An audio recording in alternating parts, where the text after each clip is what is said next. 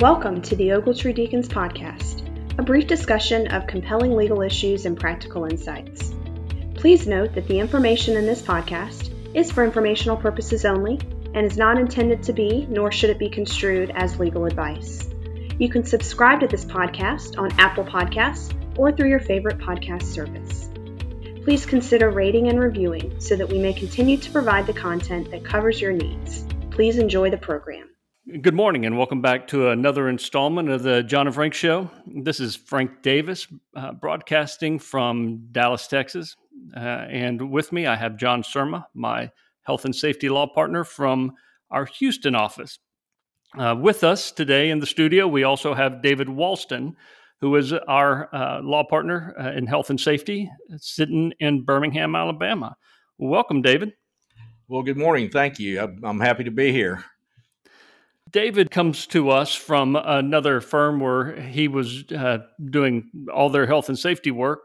The nice structure of this firm is that we do have lawyers in many states, many locations, and many regions, and that gives us an opportunity to have a, a quicker response during an OSHA inspection. So, David, uh, how about giving us a little bit of a background on your experience in workplace safety? Uh, well, I've been practicing law for 35 years, and, and throughout that course of time, I've, I've handled workplace safety issues uh, along with other things uh, going along. And I'm, I'm happy to be able to focus primarily on workplace safety with Ogletree Deakins. That's something I've always wanted to do. But uh, I've, I've handled OSHA matters for manufacturers, heavy industry, retail, pretty much across the board of employers out there. And you know, big employers, small employers. It all seems to be the same when OSHA comes in. The concerns don't change. You know, our the focus of our conversation today is going to be on uh, programmed inspections, a specific type of programmed inspection, uh, SST or site specific targeting. But this isn't uh, something that's new to us, and certainly not new to you. In fact, didn't you just complete a huge programmed inspection uh, regarding uh, uh, heat uh, and uh, and heat illness? Well, it was actually uh, an incident that brought us in there, but the company had been concerned.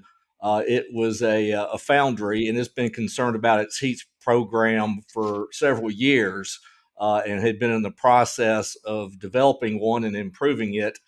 And we were actually working with them on that when this incident happened. They were expecting a programmed inspection at some point, given the nature of the industry. Mm-hmm. And this incident just happened to occur during that process. I trust that the inspection uh, went well. Uh, it went extremely well. It was actually a fatality, a heart attack. And uh, after OSHA came in and, and we walked through the program we had with them and showed all the efforts that we had made, we only got cited for a record keeping violation because our respirator fit testing documents uh, were insufficient. So it was a other than serious and no penalty citation out of what OSHA began with a heat fatality. We were very excited uh, with that result. But I believe what you meant to say is your fit test records were allegedly incorrect.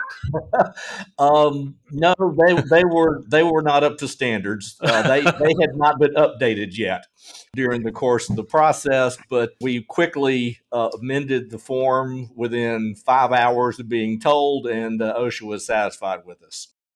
So, David, was the heart attack heat related, and that's how the heat related issue came to the fore, or was it just because you know it's in the southern tier and it's a foundry and foundries are hot that heat was a concern. It was during the period of time when birmingham was having a 110 degree heat index. This was a person who worked around the ovens in the foundry. He collapsed on the job passed away later in the hospital which ultimately turned out to be a heart attack.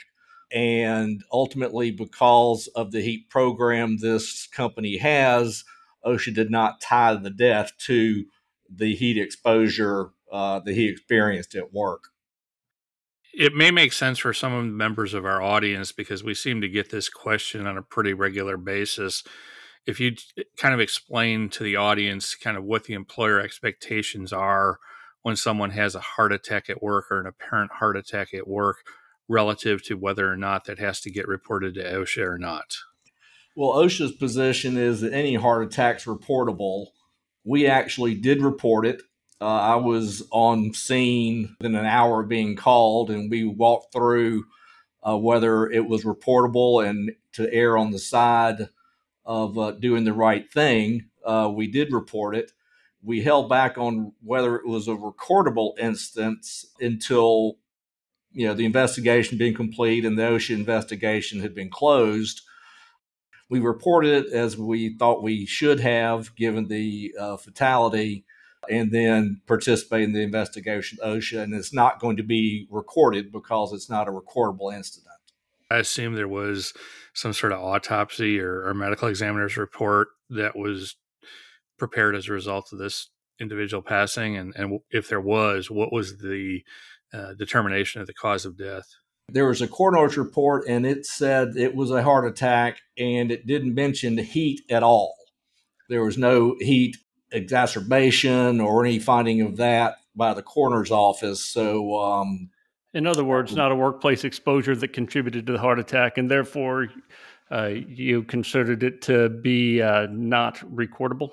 Uh, much better stated than I was. Yes our topic, and and those, that's a great line of questions, uh, and always interesting to to hear about the analysis. Uh, our our target today is uh, SST, site specific targeting. Uh, so, uh, w- with that in mind, uh, can you give us a little bit of background on SST? What is that, David? I'll be happy to. It an SST is is as Frankie said is a site specific targeting program of OSHA it's based upon the data that is reported to OSHA through the 300A log program, the electronic reporting. Um, based on that statistical data, employers are put into a pool and can be randomly selected for a comprehensive wall to wall inspection without there being an accident or an injury or even identified hazard uh, at the workplace that type of programmed inspection by creating that list, randomly organizing it, that's the way they get around the Fourth Amendment uh, bar to just uh, willy nilly randomly entering somebody's workplace. Am I right about that? Well, yes. I mean, you can refuse them entry uh, even on a programmed inspection, but that just means they're going to come back and really go through your workplace with a fine tooth comb. I guess what would say is you'd consider whether you want to take that uh, extra step, d- depending on the circumstances. That's a consideration, of course. There would be a basis for them to get a warrant if it's uh, truly a, a neutral program that they're trying to enforce. Correct. And you know, I mean, to follow up on your your question, Frank, I mean, there may be circumstances taking the the step of requiring a warrant and, and buying some additional time made a lot of sense. Uh, that may not necessarily make sense in every case, but in some cases it does make sense. I was going to say I've only ever had to challenge a programmed inspection one time, and it it, it was around COVID after the the COVID NEP had expired. But uh, I generally uh, I'm not a, a, a big uh, guy who'd go force a client to get a warrant in most cases. Certainly something we can that an uh, an, uh, an individual employer could consider are better considered with specific instance injury kind of situations where OSHA comes to the workplace because they generally want to come in and do a wall to wall based on a single injury. And employers have been pretty successful in preventing that from happening. Sure. Well, I've found that I can negotiate that with most compliance officers before anything gets started without having to resort to the federal courts. Uh, although not afraid of the federal courts, uh, and neither either of you. David, you did some some statistical analysis of inspections across the South, specifically uh, in in our region, John and my regions, uh, Region Six, Texas, Louisiana, Arkansas, Oklahoma, and uh, in Alabama. Can you uh, give us a little bit of insight into what you discovered about inspections? Yeah, I'll be happy to. You know, the big thing that we always get asked is, "Gosh, what's OSHA going to do after COVID?" It slacked off on some of its activities because of what it was allowed to do under the government regulations about COVID. And everybody's wondering, well, gosh, is it really coming back? And I did a statistical survey of inspections, citations, and average penalties uh, in the lab from 2020 to 2022. and I was really shocked. In Texas, there's a 55% increase in inspections, there's a 35% increase in citations, and there was a 13% increase in the average penalty per citation. In Alabama, there was a 40% increase in inspections, only a 5% increase in citations, but a 51% increase in penalty, the average penalty. So, uh, you know, Texas and Alabama are in different regions, but one thing I noticed is Alabama has substantially increased its penalties while Texas and Arkansas, Arkansas had an 81% increase in inspections. Uh, they've increased the inspections and their average penalties are going up, but not as, as substantially as Alabama has. But I understand some of that is a result of OSHA doubling its compliance officer force uh, from 2022. Uh, not that they added all those new positions, that they just filled vacancies that existed. And now there's a hierarchy, uh, as as we all know. There's a hierarchy. Of what generally causes a, an OSHA inspection to occur first is uh, one of the reported incidents, like you just talked about, with regard to the fatality in the workplace. Hospitalizations and amputations uh, are also a priority inspection for OSHA. Employee complaints uh, or union complaints, that's the next level. And then we have these programmed inspections. So you had begun explaining how OSHA identifies an employer for an inspection, for a programmed inspection under the SST program. Can you break that down for us about uh, what they're looking at with regard to the record keeping elements? Uh, you know, where are they getting that data? Yeah, employers are required to report what is referred to as DART, days away, uh, restricted duty, and transfers from duty due to uh, physical activity restrictions from work related injuries.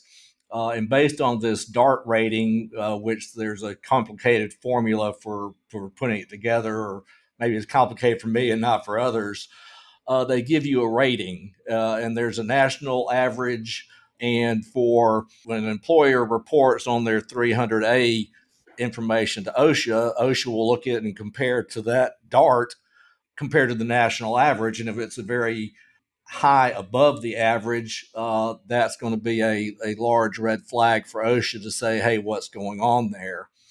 Amazingly, even employers that don't have a, a set what OSHA considers an excessive DART, uh, if the employer is over the average and in the last three years that their DART rating has creeped up, even though it's not excessive, that increase over time also lands the employer in the um, SST pool uh, for possible random selection for a wall to wall Talk about that a little bit more. What do you mean if it creeps up? So, say my DART rate is one and I go to 1.1, am I worried now?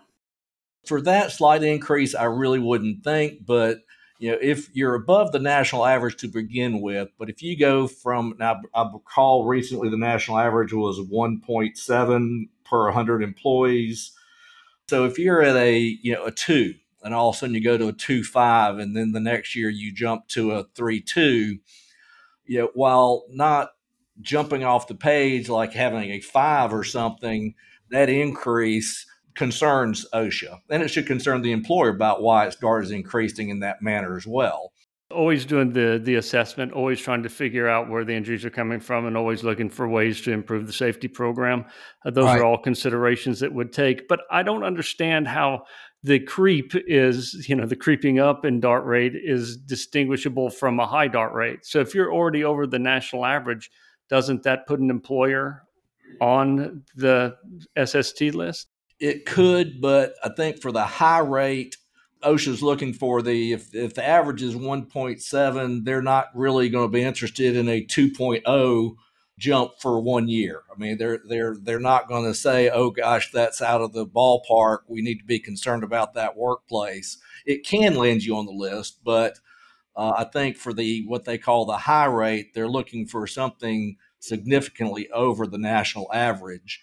The what I'll call the steady increase is more concerning to me because the employer with a DART rate hovering just above the national average and is doing a pretty decent job, but has a steady increase for some reason, is all of a sudden subject to a uh, you know, possible wall to wall from selection from a random pool. David, kind of following up on this line of questions, is your expectation that you know what happens in the Austin area office is going to be the same in terms of the Birmingham area office, in terms of the same as I say Birmingham. I'm not sure what the area office is over there versus say the Jacksonville area office in terms of how high the DART rate has to be, or is that going to be something that's going to be kind of driven by what's going on in that particular area office in, in terms of overall increases in DART rate, as for instance?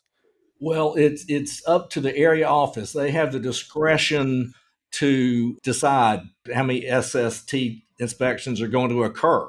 The directive that came out from OSHA says anywhere from five to 50, and the area office is charged with using its resources uh, efficiently and designating what they believe the best use is.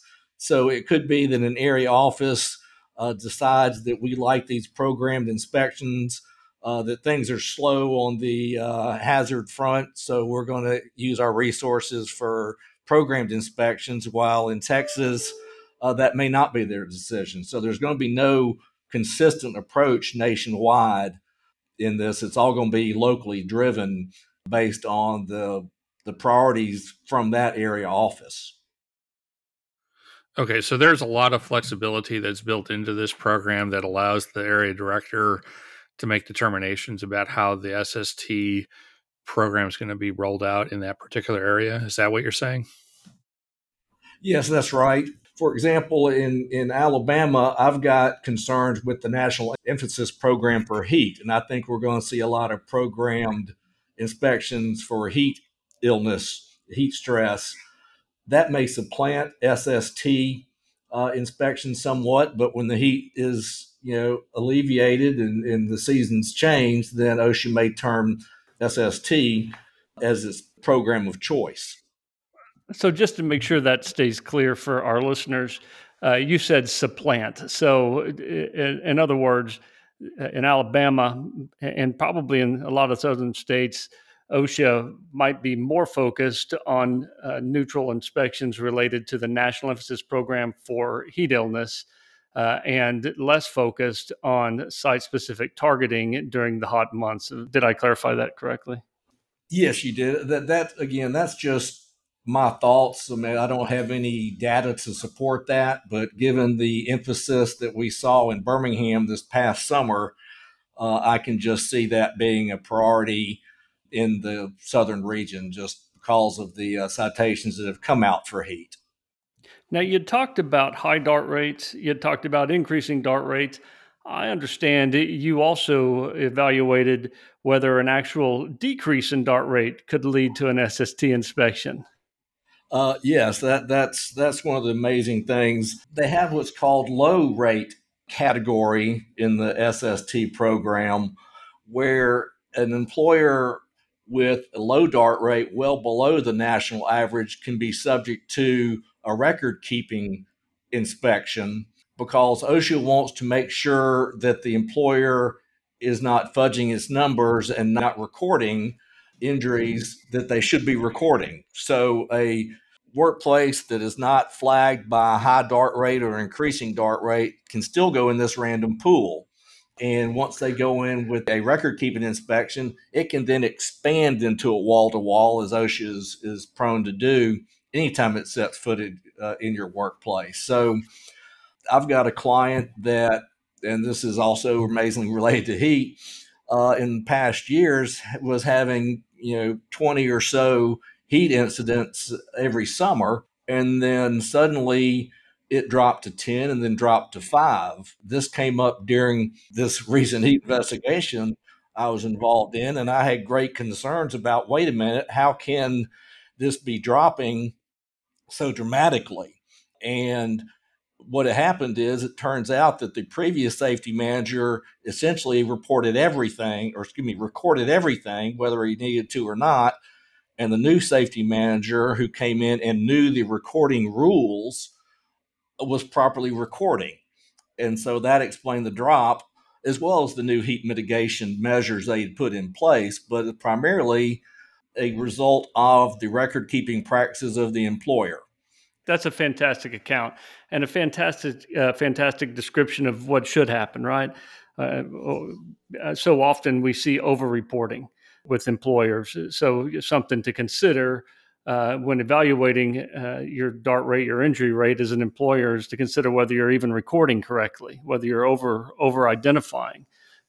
Frank, come on now. We all know employers always underreport everything. There's never, ever, ever, ever any overreporting. Come on, man.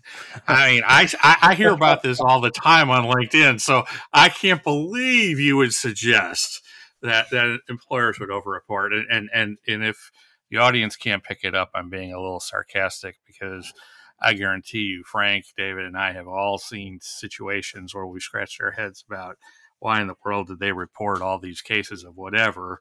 They clearly have nothing to do with the workplace or workplace exposure. But I, I apologize for the interruption, Frank. No, but you're right. I, I think that was a good point to emphasize.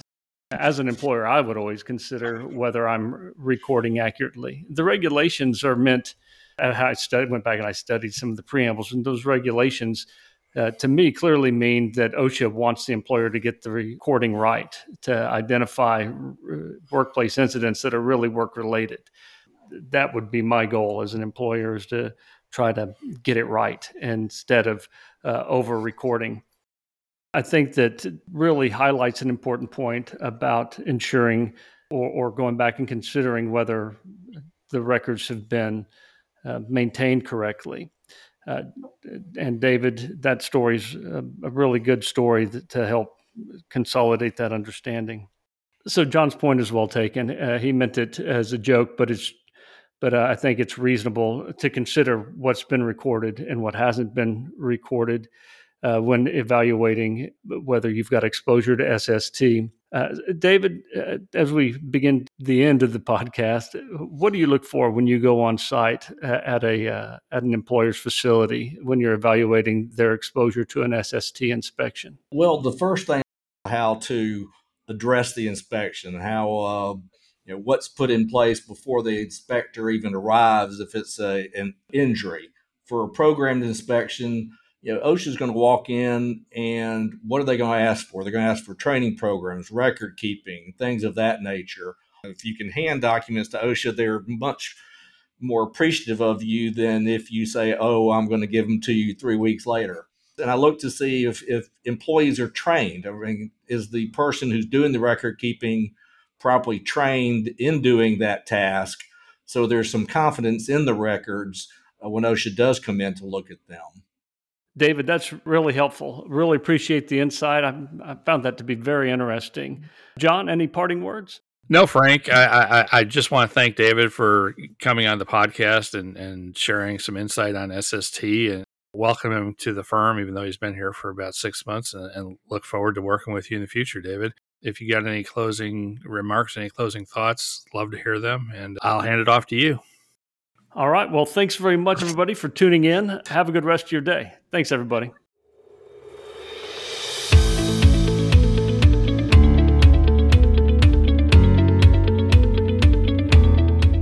Thank you for joining us on the Ogletree Deakins podcast. You can subscribe to our podcast on Apple Podcasts or through your favorite podcast service. Please consider rating and reviewing so that we may continue to provide the content that covers your needs. And remember, the information in this podcast is for informational purposes only and is not to be construed as legal advice.